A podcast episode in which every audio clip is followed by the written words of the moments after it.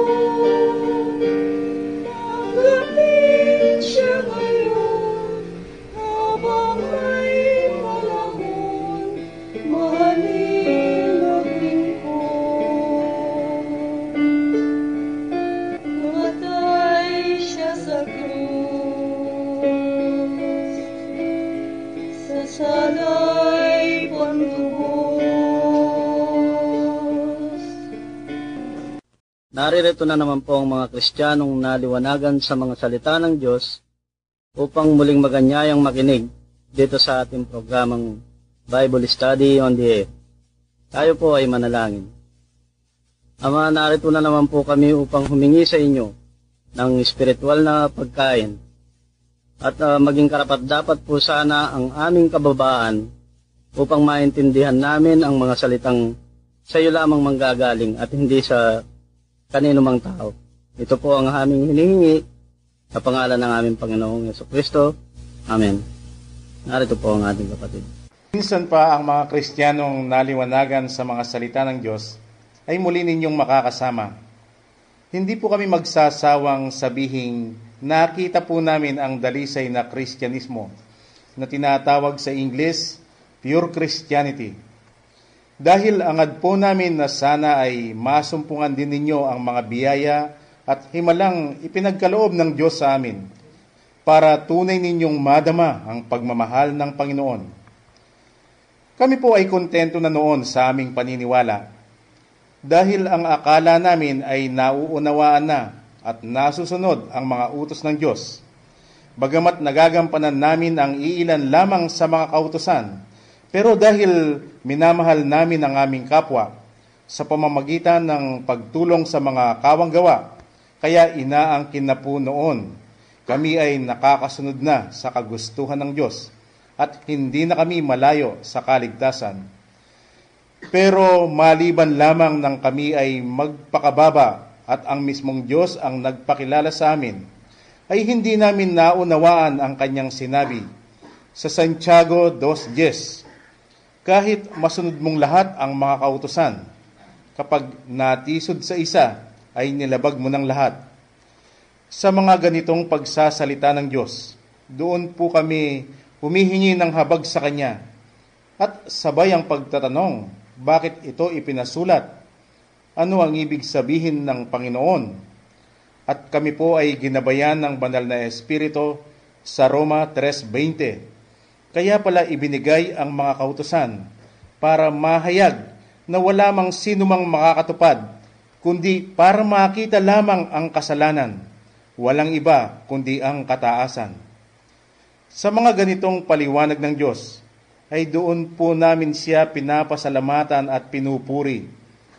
Kung gagamitin ang isip at damdamin, ay masakit tanggapin. Pero kung magpapaubaya, simbolo ng pagpapakumbaba, kakaibang kasiyahan at kagalakan ang dulot. Idagdag pa ang iba yung kalakasan, sapagkat ang katotohanan sa salita ng Diyos ang nagsisilbing pagkain ng kanyang mga tupa. Itinuro ng Panginoong Kristo ang panalangin Ama namin na akala ko noon ay tinatanggap ng Diyos kapag aking idinadasal. Pero dahil ang turo sa akin at naging paniniwala na ang Diyos ay misteryoso, ako ay sakop sa saway ng Panginoon. sa 1.8.19, Kung kakilala mo ako, ay dapat mo rin kakilala ang aking ama. Kaya wala man pala akong karapatang tumawag ng ama, sapagkat hindi ko siya nakikilala. Maliban na lamang nang ako ay magpakumbaba, at ang Panginoong Kristo ang nagpakilala sa akin. At doon nahayag ang pagkain na dapat hingin ng lahat ng tao sa Diyos, hindi ang pagkain ng katawan, kundi ang pagkain ng kaluluwa. Ito lamang ang tunay na pagkain, ang katotohanan sa salita ng Diyos, para matawag niya ang pansin ng mga tupang naligaw at kanilang hanapin ang pastol, ang Diyos, at para ito ang magsilbing kalakasan ng mga pinili para magawa nilang magpakababang palagi sa harapan ng Panginoon nang mapagtagumpayan ang mga pagsubok na inilahan sa bawat isa tungo sa kaligtasan. At yaman din lamang na itinuro ng Diyos ang kanyang mga salita ang siyang pagkain ng kaluluwa. Kaya ganyan na lamang po palang ninanais ng Panginoon na tayo ay magtanong sa Kanya para sa Kanyang pagpapahayag, itong Kanyang mga salita ay magsilbing pagkain natin. Babasahin ko po itong ipinadalang kahilingan sa atin. Ang kapayapaan po ng ating Ama na si Yeso Kristo, mapa sa ating lahat. Pwede po bang talakayin natin ang Mateo 16 mula 20 hanggang 24?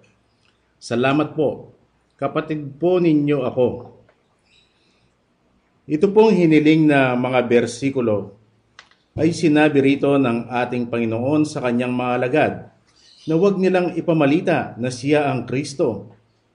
At ipinagtapat niya sa kanila na darating ang oras, siya ay huhulihin at papatayin. Yan po ay narinig ni Simon Pedro. At hindi niya natanggap yung sinasabi ng ating Panginoon. Kaya siya ay sinaway at tinawag siyang satanas. At sinabi rin ng Panginoong Kristo na sino mang taong gustong sumunod sa Kanya ay dapat niyang pasanin ang kanyang sariling krus. Para po maunawaan natin kung paano pa lamang ito ipinasulat ng Diyos, narito po ang kapatid para basahin sa atin ito. Narito po ang Mateo 16 mula 20, mula 20 hanggang 24. Nang magkagayoy pinagbilin niya sa mga alagad na huwag sabihin kanino man na siya ang Kristo. Mula ng panahong iyon, nagpasimulang ipinakilala ni Jesus sa kanyang mga alagad na kinakailangan siya pumaroon sa Jerusalem at magbata ng maraming bagay sa matatanda at sa mga pangulong saserdote at sa mga eskriba at siya, at siya patayin at muling ibangon sa ikatlong araw. At isinama siya ni Pedro at nagpasimulang siya pinagwikaan na nagsasabi, Panginoon, malayo ito sa iyo. Kailanman ay hindi mangyayari ito sa iyo. Datapot lumingon siya at sinabi kay Pedro, Lumagay ka sa likuran ko, Satanas. Ikaw ay tisod sa akin, sapagkat hindi mo pinag-iisip ang bagay ng Diyos, kundi ang mga bagay ng tao. Nang magkagayoy sinabi ni Jesus sa kanyang mga alagad, Kung ang sino mang tao ibig sumunod sa akin, ay tumanggi, tumanggi siyang sa kanyang sarili at pasanin ang kanyang krus at sumunod sa akin. Wala po yatang nagbabasa ng banal na aklat na hindi pamilyar sa kanya ang pangyayaring ito. Pero hindi po natin po pwedeng ikaila ang sinabi ng Panginoon na ginagamit niya ang salita ng tao ayon sa nauunawaan ng tao, pero iba sa kanyang wika. Ito po ay ang mensaheng gusto niyang ipaalam sa mga tao kung ang Diyos ang siyang magpapahayag para yung mensahe ay maunawaan ng bawat isa. Ang papel po pala natin ay hintayin lamang siya. At habang tayo po ay naghihintay, kami po'y magbabahagi muna sa inyo. Dahil ito pong mga binabasa nating salita ng Diyos, nung panahong kami ay sakop sa kanyang saway sa 1.8.19, binabasa na rin po namin ito at aming inuunawa at ito po ay iniaasa namin sa aming mga mangangaral para sila ang magbigay paliwanag sapagkat kami po noon ay lubos na naniniwala sa kanila dahil sa kanilang pag-aaral ng mahabang panahon sa mga Bible schools at sa mga seminaryo, sila ay binigyan ng Diyos ng kakayahang magpaliwanag sa kanyang mga salita. Kaya narito po ang mga kapatid para magbahagi sa atin. Bago po itong pangyayaring binasa natin, uh, mayroon pong naganap sa mga apostoles at sa ating Panginoong Yeso Kristo. Dahil nauna po riyan ay nagpunta sila sa Cesarea Pilipos kung saan ay nakita ng mga tao ang Panginoon. Narinig siyang magsalita pero nang magtanong ang Panginoon sa kanyang mga apostoles kung ano ang sinasabi ng mga tao sa kanya, iba-iba po ang kanilang pagkakilala. Mayroong pong nagsasabing siya si Juan Bautista, si Elias, si Eremias, o isa sa mga propeta. Ito pong sinabi ng mga taga Cesarea Pilipos sa ating Panginoon ay bigla ko pong naalala ang aking sarili. Dahil inaangkin ko po noon ang salita ng Diyos o ang Diyos ay buhay. Pero ito pong pangyayaring ito, ang akala ko, ito ay naganap noon lamang at hindi, hindi na ito po pwedeng mangyari. Pero ipinahayag po ng Diyos, nakakaiba pala. Ang inaangkin ko ngayong ang Diyos ay buhay. Sapagkat ang Diyos ay kinakatawan ng kanyang mga salita, sa makatwid, ito pong sinabi ng mga taga Cesarea Pilipos sa ating Panginoong Kristo ay hindi lamang pala istoryang naganap at nakalipas na o lumipas na, kundi ito ay buhay sa ating panahon para patotohanan ng Diyos na siya ay buhay sa lahat ng oras. Ganyan po niya ipinahayag ang kanyang ipinasulat sa Ecclesiastes 1.9 ang nangyari ay siya ring mangyayari. Ang naganap, siya ring magaganap. Walang bagong bagay sa ilalim ng araw. At tayo po ngayon ang mga saksi para patunayan ng Diyos na kung ano ang nangyari noon ay nangyayari po sa kasalukuyan ngayon. Ayon po sa pangyayari, nang magpunta sa Cesarea Pilipos ang Panginoon, siya ay nakita ng mga tao narinig siyang magsalita at nagustuhan ng kanyang sinasabi. Dahil po ang Panginoong Kristo ay kinakatawan ng salita. Ganyan po nakikita ng mga tao ang salita ng Diyos. Nababasa. At yung pong at ganyan din po nila nagugustuhan ang salita ng Diyos. At pagkatapos pong binasa ang iisang aklat, ito po ay ang banal na kasulatan eh siguro po naniniwala naman tayo na ang banal na aklat mula sa Henesis hanggang Apokalipsis, ang sentro ay ang Panginoong Kristo. Kung tayo po ay magtatanong sa mga tao na para bang ang nagtatanong ang Panginoon na kanyang sinasabi, ngayong binasa nila ang aklat, ano ang sinasabi nila tungkol sa akin? Eh siguro po tayong lahat ang sasagot nito dahil ano po ang ating naririnig tungkol kay Jesus? Mayroong nagsasabing siya ay tao lamang at hindi siya Diyos. At mayroon naman pong nagsasabing si Yeso Kristo ay Diyos na maliit lamang dahil nabasa yung salitang mighty God. At mayroon pong malaking Diyos dahil nabasa naman yung salitang Almighty God. At mayroon naman po tayong naririnig na sinasabing ang pangalan ng Ama at pangalan ng banal na Espiritu ay Eso Kristo. Sa makatwid, ang pangalan ng Diyos ay Eso Kristo.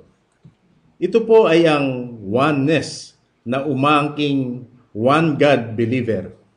At ang pinakamarami po ay yung naniniwalang si Yeso Kristo ay Diyos Anak, iba sa Diyos Ama, at iba sa Diyos Espiritu Santo, bagamat mayroon lamang iisang Diyos, pero mayroon siyang tatlong persona. At naniniwala rin po sila na si Yeso Kristo ay Diyos at tao. Pero nang magtanong ang Panginoon sa kanyang mga apostoles, ay sumagot si Simon Pedro, Ikaw ang Kristo, ang anak ng Diyos na buhay.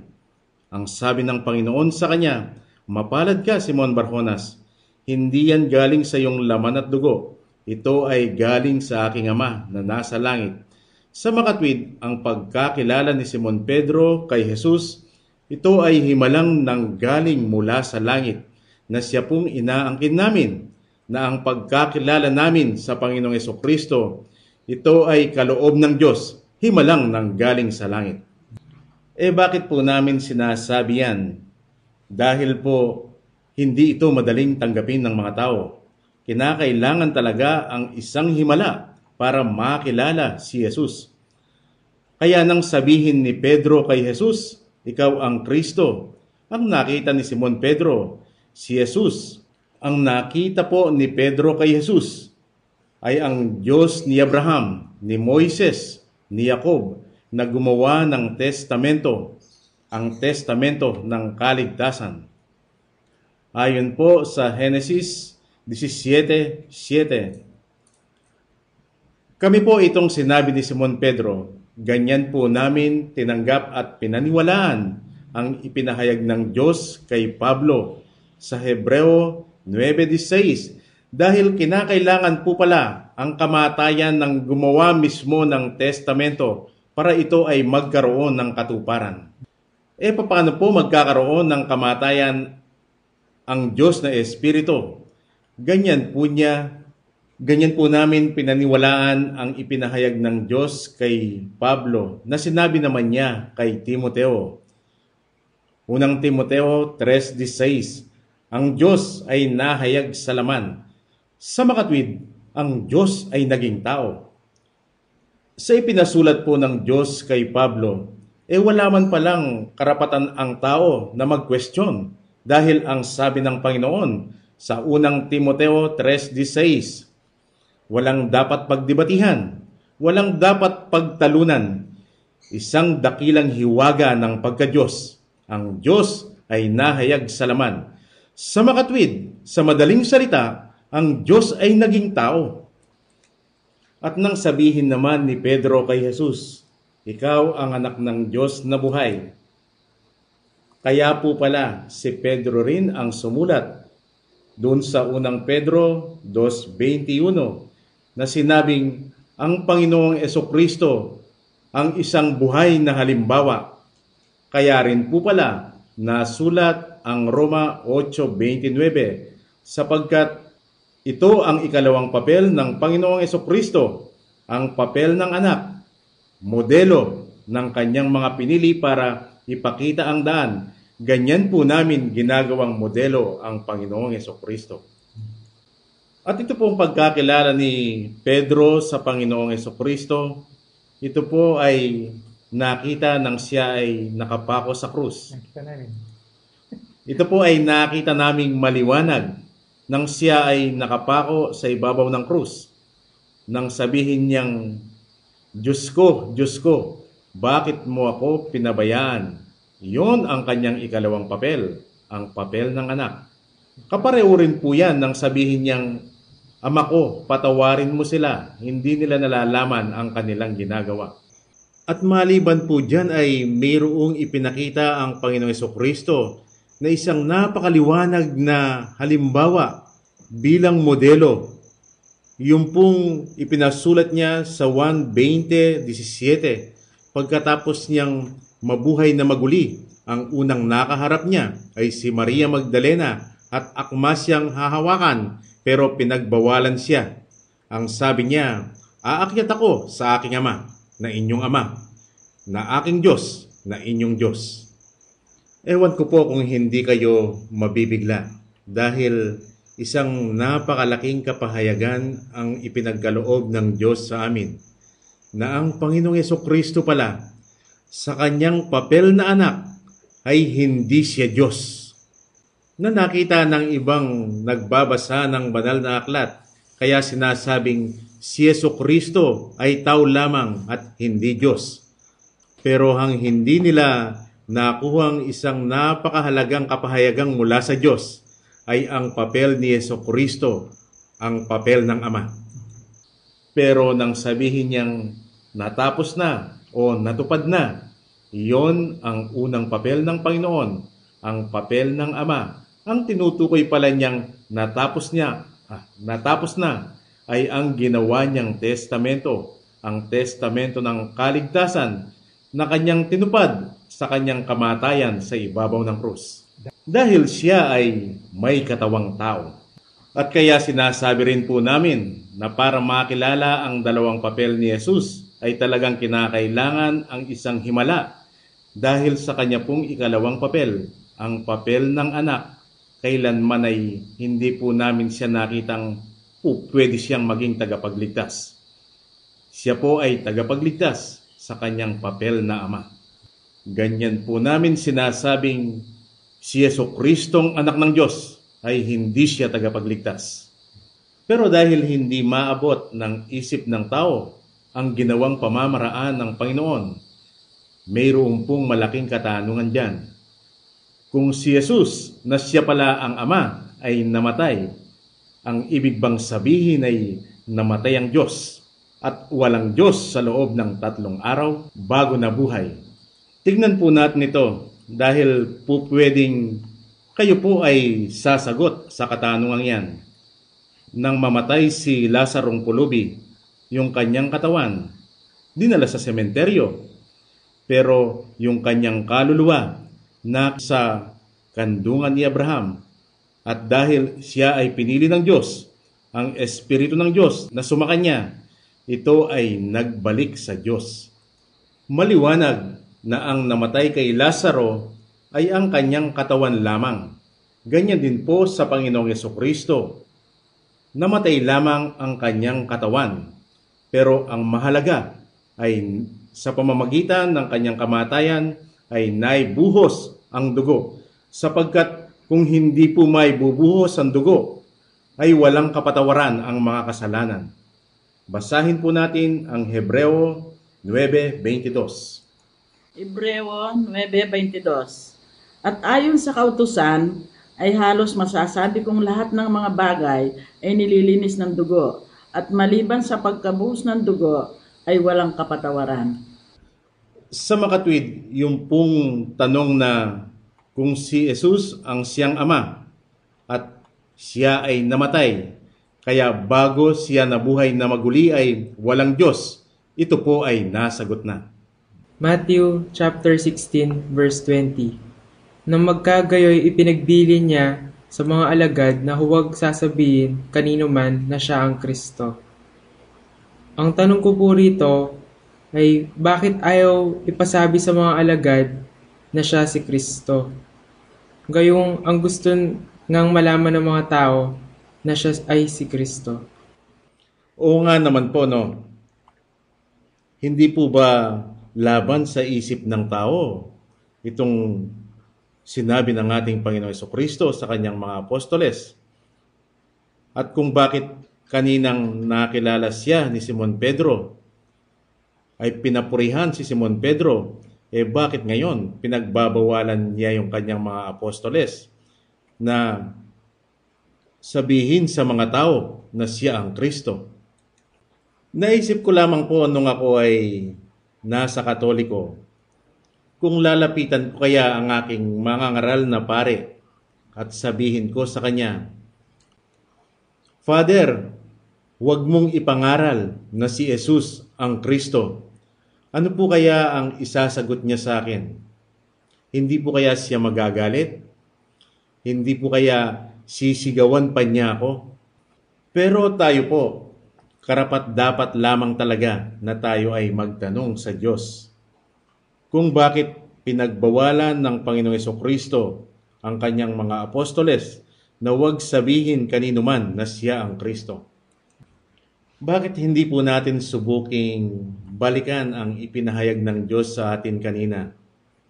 Nang makilala ni Simon Pedro si Jesus, ang sagot ng Panginoon sa kanya, Hindi yan galing sa iyong laman at dugo, galing yan sa aking Ama na nasa langit, kaya nahayag po sa atin na isang himala palang galing sa Diyos ang pagkakilala ni Simon Pedro kay Jesus.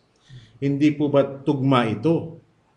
Tugmang-tugma dito sa ipinasulat ng Panginoon dahil wala nga palang sinuman tao na mayroong karapatan para ipakilala kung sino si Jesus. Dahil yan po pala ay papel ng Diyos na siya pala mismo ang magpapakilala sa tao katulad ng demonstrasyong ipinakita niya kung paano siya nakilala ni Simon Pedro. Siguro po ipinahayag ng Diyos ang mga bagay na ito sa atin sa sandaling ito para magkaroon siya ng pagkakataon na ipahayag sa atin ang tunay na kahulugan ng kanyang ipinasulat sa Epeso 4.11. Siya ay naghalal ng mga guro, pastor, rabi, apostol at evangelista dahil ginagamit nga ng Diyos ang salita ng tao. Sa salita po ng tao, ang alam niya, ang sinasabi, dapat siyang magturo. Dapat magturo ang mga tao tungkol sa Diyos. Pero sa wika ng Diyos, ang ipinapahayag niya ay kung ano lamang pala ang natanggap ng tao mula sa Diyos. Yun lamang ang dapat niyang ibahagi. Eh kung wala po siyang natanggap, wala po pala siyang po pwedeng ibahagi sa mga tao. Ito po ay pinatotohanan ng Diyos sa unang 1, 2.27. Kung tinanggap na ninyo ang pahid ng banal na espiritu, wala nang sinumang taong po pwedeng magturo sa inyo. Dahil po noon ang aking mangangaral na nakita kong nagtuturo na sa akala ko'y kanya lamang tinutupad yung Epeso 4.11. At nakita ko rin po na ginagaya lang si Pablo dahil ang pagkakita ko rin noon kay Pablo, siya ay nagtuturo sa mga tao at kanya lamang tinutupad ang habilin ng Panginoong Yeso Kristo doon sa Mateo 28:19. Go ye therefore and teach all nations. At doon sa Marcos 16:15, preach the gospel. Pero kung mapapakinggan mo pala si Pablo mismo sa kanyang bibig, sasabihin niya, hindi siya nagtuturo, kundi kanya lamang ibinabahagi sa mga tao kung ano ang natanggap niya kay Kristo. Basahin po natin ang Galacia 1:11 hanggang 12. Galacia 1.11 hanggang 12 Sapagkat aking ipinangalastas sa inyo, mga kapatid, tungkol sa ebanghelyo na aking ipinangaral, na ito'y hindi ayon sa tao. Sapagkat hindi ko tinanggap ito sa tao, ni itinuro man sa akin, kundi aking tinanggap sa pamamagitan ng pahayag ni Yesu Kristo. Tama nga po pala. Itong ipinakita ni Pablo, yung ititinanggap niya mula sa ating Panginoon ay siya lamang ibinabahagi sa mga tao. Kung wala po palang natanggap ang tao mula sa Diyos, ay wala siyang po pwedeng ibahagi sa mga tao. Kung atin pong babasahin itong Mateo 16.20 parang napakadali, pero sa ipinakita ng Diyos ay napakabigat po pala nitong kanyang ipinasulat. Hindi ito madaling sundin ng tao.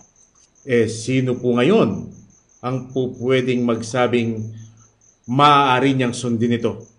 Sino pong tao ang makakasunod nito? Dito po sa Mateo 16, talatang 21, ganito po ang nakasulat sa Ingles. Matthew 16:21. From that time forth began Jesus to show unto his disciples how that he must go unto Jerusalem and suffer many things of the elders and chief priests and scribes and be killed and be raised again the third day. Dito po sa talatang nabanggit, base po sa unang napag-aralan natin, ang Panginoong Yeso Kristo ay meron siyang dalawang papel. Ang papel na ama at saka papel na anak. Dito po sa nabanggit na talata, sino po ang nagsasalita dito? Ang Panginoong Bang Yeso Kristo sa papel niyang ama o ang Panginoong Yeso Kristo sa papel niyang anak? Kung sa ipinahayag ng Diyos para makilala ang Panginoong Yeso Kristo, dapat ay himalang nanggaling sa langit at malalantad ang kanyang dalawang papel. Pero kahit nakilala pala natin siya, nandoon pa rin ang ating pagtatanong sa Panginoon kung sa bawat pagkakataong ginagawa niya, kung alin ba sa kanyang dalawang papel ang kanyang ginagamit. Kung tatanungin po ninyo ako noon, napakaliwanag sa akin ito. Ang isasagot ko, ito ay si Yeso Kristong anak. Dahil siya ang magdaranas ng hirap, siya ang magpapasan ng krus, siya ang papatayin. Kaya ang nagsasalita rito ay si Yeso Kristong anak. Pero sa oras pong ito ay napakaliwanag ng ipinapahayag ng Diyos sa atin. Kung ito po ay pangyayaring sa oras na yon ay hindi pa nagaganap dahil mangyayari pa lamang.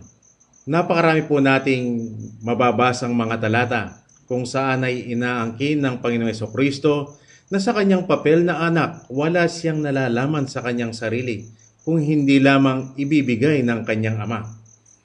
At meron din po tayong nababasa ayon sa Mateo 24:36 ang mga bagay na mangyayari pa lamang ang Diyos Ama lamang pala ang siyang mayroong kaalaman nito.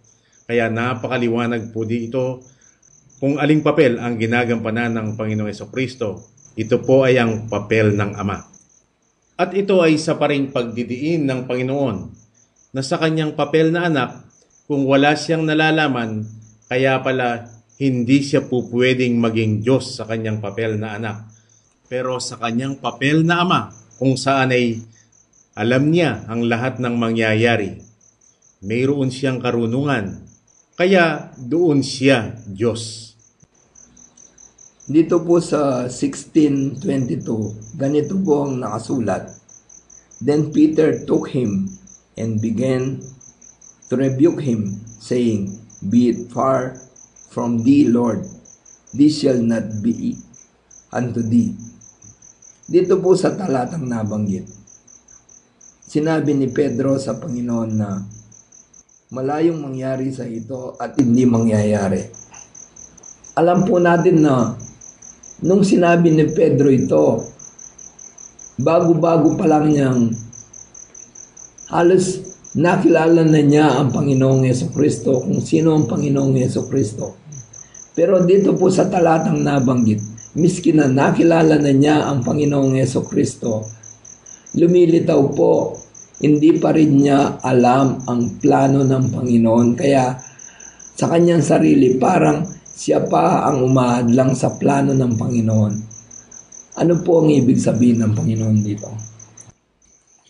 Napakaganda po ng katanungan natin sa Diyos. Kung babalikan nga naman natin yung ipinahayag ng Diyos kanina, nang sabihin ni Pedro kay Jesus, Ikaw ang Kristo, ang nakita niya ang Diyos ni Abraham na amang Diyos Espiritu, gumawa ng testamento at kinakailangan itong tuparin sa pamamagitan ng kanyang sariling kamatayan. Kaya siya ay nagkatawang tao. Eh bakit ngayong tao siya at gusto niyang tuparin yung ginawang testamento ay hinahadlangan siya ni Simon Pedro. Pero sa ipinapakita po ng Panginoon, ito ay isang napakalaking babala sa kanyang mga anak. Dahil po pwedeng binabaliwala na nila yung kanyang ipinasulat sa Jeremias 17.9 na akala din natin kapatid, noong tayo ay tagalabas pa, doon lang tayo nadadaya ng ating damdamin. Pero sa ipinakita ng Diyos sa atin ngayon, si Simon Pedro, nakilala na niya ang Panginoong Kristo, himalang galing sa langit, kung paano rin natin siya nakilala. Dito humahad lang si Pedro na matupad ang testamento. Nadaya siya ng kanyang damdamin. Pagpapatunay ng Diyos na ang kanyang mga pinili ay madali rin palang madaya ang kanilang damdamin. Pwede pa rin malin lang sila ng kanilang damdamin. Kapatid, kung nahayag kay Simon Pedro ang plano ng Diyos, sino sa ating magkakapatid ang hindi nakakaalam sa plano ng Diyos?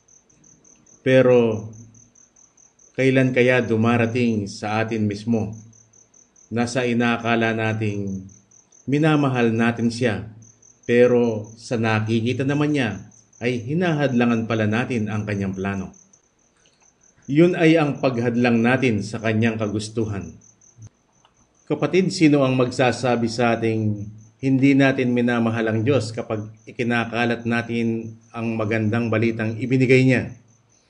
Pero kung sa pagbabahagi natin sa mga tao, kung ating pinagpipilit sa kanila, ano ang nakikita ng Diyos sa atin? Baka ang makita ng Panginoon ay kataasan dahil ito ang magiging dahilan kung bakit tayo ay manghihina.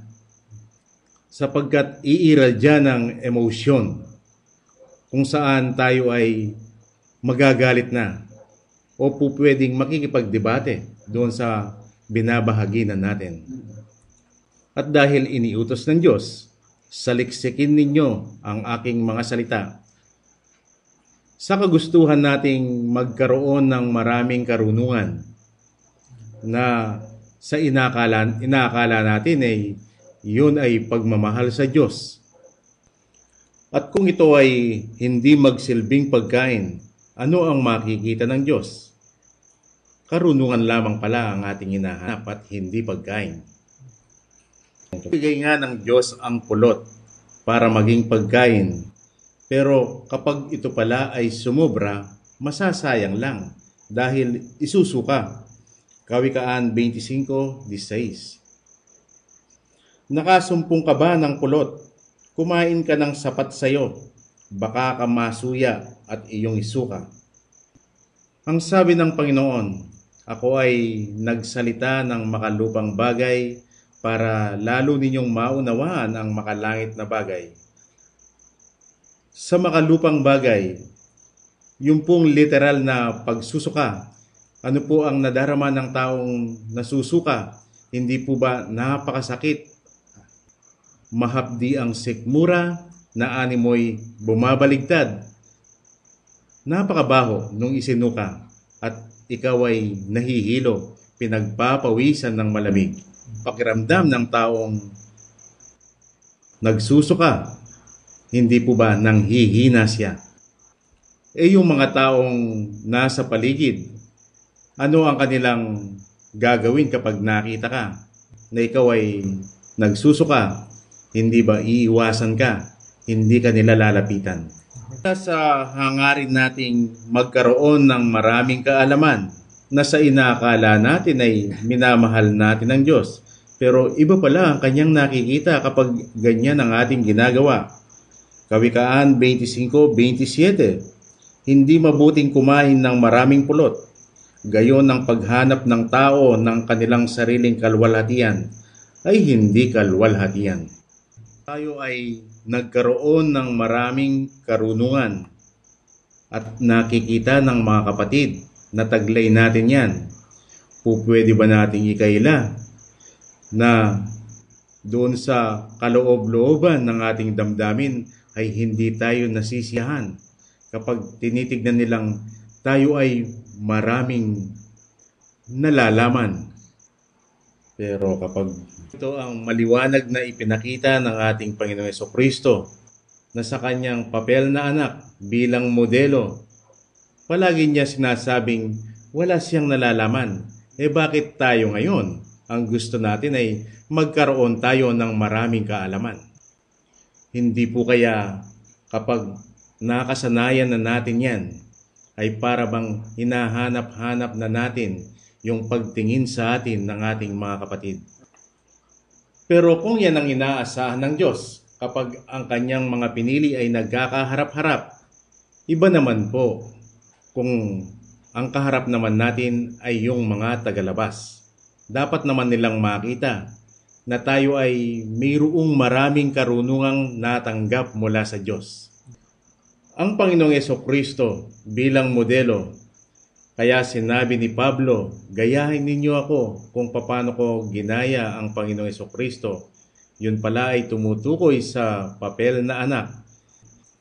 Eh ano ang nakita nating naging taglay na karunungan ni Pablo? kapag siya ay nakikipag-usap sa mga hindi kristyano, hindi ba maging kay Haring Agripa, Kaya sa nakita ni Agripa sa kanya ay sinabi, ang ibig mo bang sabihin sa sandaling oras na tayo ay nagkausap, gusto mo kong maging kristyano? Lumigay naman ang Diyos doon sa pamamagitan ng maraming karunungang ipinahayag ni Pablo sa mga tagalabas. Kung dito sa versikulo 22 ay ipinapakita ni, pa, ni Pedro kung gaano niya kamahal ang Panginoong Kristo na taliwas naman pala sa katotohanan na ayaw niyang mamatay ang Panginoon. Pero gayon pa man ito pala ay taliwas sa katotohanan. Kaya ito ang sinabi ng Panginoon sa kanya. Datapwat lumingon siya at sinabi kay Pedro, Lumagay ka sa likuran ko, Satanas. Ikaw ay tisod sa akin, sapagkat hindi mo pinag-iisip ang mga bagay ng Diyos, kundi ang mga bagay ng tao. Ang sasabihin po ng taong natural dito, bakit naman ganyan ang Panginoon? Samantalang nagmamalasakit lang sa kanya si Pedro. Hindi ba magandang ayaw siyang mamatay? Pero bakit napakasakit magsalita ng Panginoon? Sa mga tagalabas po na hindi nakilala ang Panginoong Kristo sa pamamagitan ng himalang galing sa langit, ganyan nga ang kanilang maiisip. Pero sa amin pong mga tunay na nakakilala sa Diyos, ang bawat salitang lumalabas sa bibig ng Panginoon. Masakit man ito sa damdamin, pero ito ay napakalaking biyaya.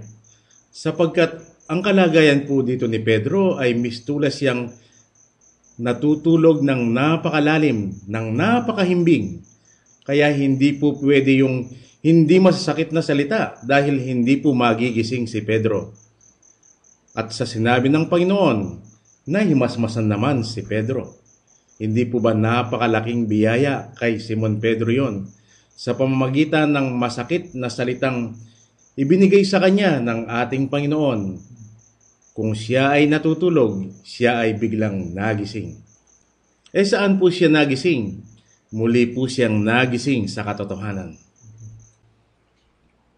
Ito pong kasunod na bersikulo na mayroong ganitong nakasulat nang magkagayoy sinabi ni Jesus sa kanyang mga alagad, Kung ang sinumang tao ay ibig sumunod sa akin, ay tumanggi sa kanyang sarili at pasanin ang kanyang krus at sumunod sa akin. Sino pong nagbabasa ng Biblia na hindi sinasabing hindi sila ang gumaganap nito? Lalong-lalo na po ang kanilang mga religious leaders. Pero ang tanong po dito ay sino bang Kristo ang sinusunod nila? E kagaya po ng nabanggit kanina na mayroon silang iba't ibang pagkakilala kay Kristo. Paano po yun?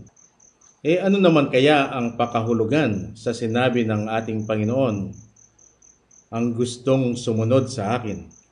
Tungkol po dyan, meron tayong naririnig na bagamat sila ay mga heredero, mayayaman po yan. Kanilang iniiwan ang kanilang yaman at sila ay pumupunta sa mga kumbinto. Pumapasok po sila doon. Yun namang iba, pumapasok sa seminaryo. At mayroon din namang mayro, may mga kanya-kanyang profesyon. Ininyero, doktor, abogado, pero iniiwan po nila ang kanilang mga profesyon para sila ay maging pastor at gustong maglingkod kay Kristo. At ano naman po kaya ang naging pakahulugan doon sa sinabing tumanggi sa kanyang sarili? Ganyan nila binibigyang katwiran ang pag-iwan nila sa kanilang pamilya at hindi po sila nag-aasawa parang kinalimutan na ang kanilang sarili. At yung mga mayroong kanya-kanyang profesyon ay hindi na po nila binalikan ang kanilang mga profesyon. Sila ay nag full-time na sa pagiging pastor o tagapagturo. At ano po ang nakikita naman nating pakahulugan doon sa nakasulat na pasanin ang kanyang krus. Eh ganyan po nila nakikitang ang kanilang kahirapan ang siyang sumisimbolo sa krus at kanilang iniaalay kay Kristong kanilang nakilala. At iyon po ang ibig sabihin ng pagsunod kay Kristo ayon sa kanila. Pero kung ginamit lamang ng Diyos ang salita ng tao, ano naman kaya ang mga ito ayon sa kanyang wika? Na ang sabi ng Panginoon, ang gustong sumunod sa akin. Hindi po ba ito ay napakaliwanag doon sa Mateo 18.3? Ang sabi ng Panginoong Yeso Kristo, Maliban kung kayo ay makonberte sa maliit na bata, ay hindi kayo makakapasok sa kaharian ng Diyos sa langit. Ihin ng Panginoong Yeso Kristo dyan, na ayon sa Diyos ito pala ay sumisimbolo sa kababaan.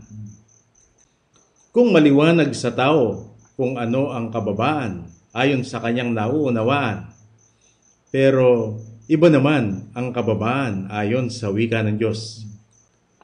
Kawikaan 3.5 Huwag magdepende sa sariling kaunawaan. Jeremias 17.5 Huwag magtiwala sa tao. Sa sa ilalim sa sumpa ang sinumang tumitiwala sa kapwa-tao. At ganoon din po ang Jeremias 17.9 Huwag padaya sa puso dahil ang puso ang siyang pinakamandaraya sa lahat at sinong makaalam. Ang tatlo pong yan ay tumutukoy sa lahat ng bagay tungkol sa Diyos. Dahil sa kapahayagan ng Diyos, ang tatlo po palang yan ang siyang bunga ng punong kahoy sa pagkakilala sa mabuti at masama. Kaya ang sabi ng Diyos, kapag kinain mo ang bungang yan, tsak ang iyong kamatayan. Kung ganon, sino mang taong kahit isa man lang doon sa bungang yan ay kinakain, ay hindi na po pwedeng sumunod sa Diyos.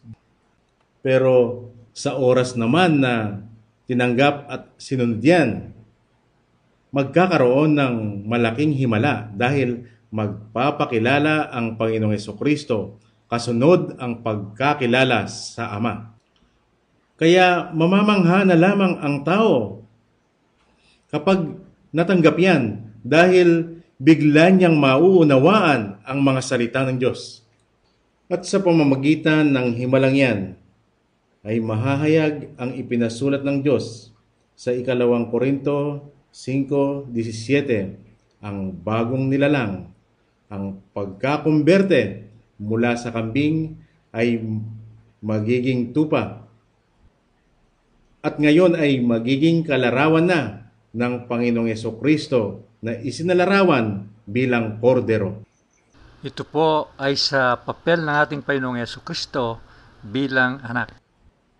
At bigla na lamang magtataka kung noon ay hindi nauunawaan ang salita ng Diyos dahil ito ay malabo, magulo, kontradiksyon, pero sa pagkakumberte mula kambing ay naging tupa at mananahan na sa kanya ang banal na espiritu ay bigla na lamang mauunawaan at makikitang napakalinis pala ng mga salita ng Diyos. At magmula sa oras na yan ay madarama na ng tao ang kanyang dalawang klasing buhay na binubuo ng physical na buhay at spiritual na buhay. Binubuo yan ng katawan at kaluluwa.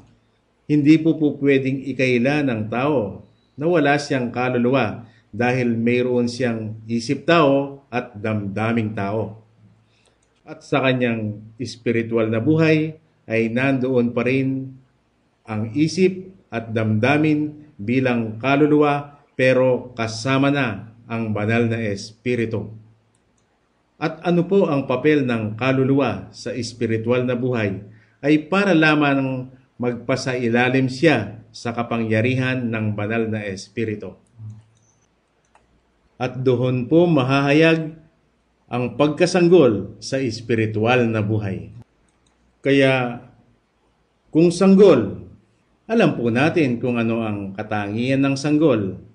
Inosente, walang nalalaman, walang kakayahan, nagdidepend, hindi pwedeng magdepende sa kanyang sarili, at umaasa lamang siya. Ganyan po nagpapa sa ilalim ang kaluluwa sa espiritual na buhay. Pero sa physical na buhay, iba naman po. Dahil kinakailangan na gamitin ang kaluluwa. Dapat gamitin ang isip at ang damdamin. Dahil sa pamamagitan ng paggamit ng isip sa physical na buhay, ay doon matatamo ang pag-unlad sa buhay. Eh ano po ngayon ang tunay na kahulugan ng pagsunod kay Kristo? Napakalayo po ito sa salita ng tao dahil sa wika ng Diyos, ito ay kanyang ipinahayag. Spiritual na buhay, walang papel ang tao kung hindi magpakababalang. Dapat lamang maging sunod-sunuran ang isip at damdamin sa dikta ng banal na espiritu. Pero sa physical na buhay, kinakailangan namang gamitin ang isip at ang damdamin para malaman at matutunan kung ano ang tama at dapat itong ganapin. Paano po magtuturo ang banal na espiritu sa taong nagpakababa? E alangan po bang sabihin sa inyo kung ano ang inyong naririnig at ginagawa namin?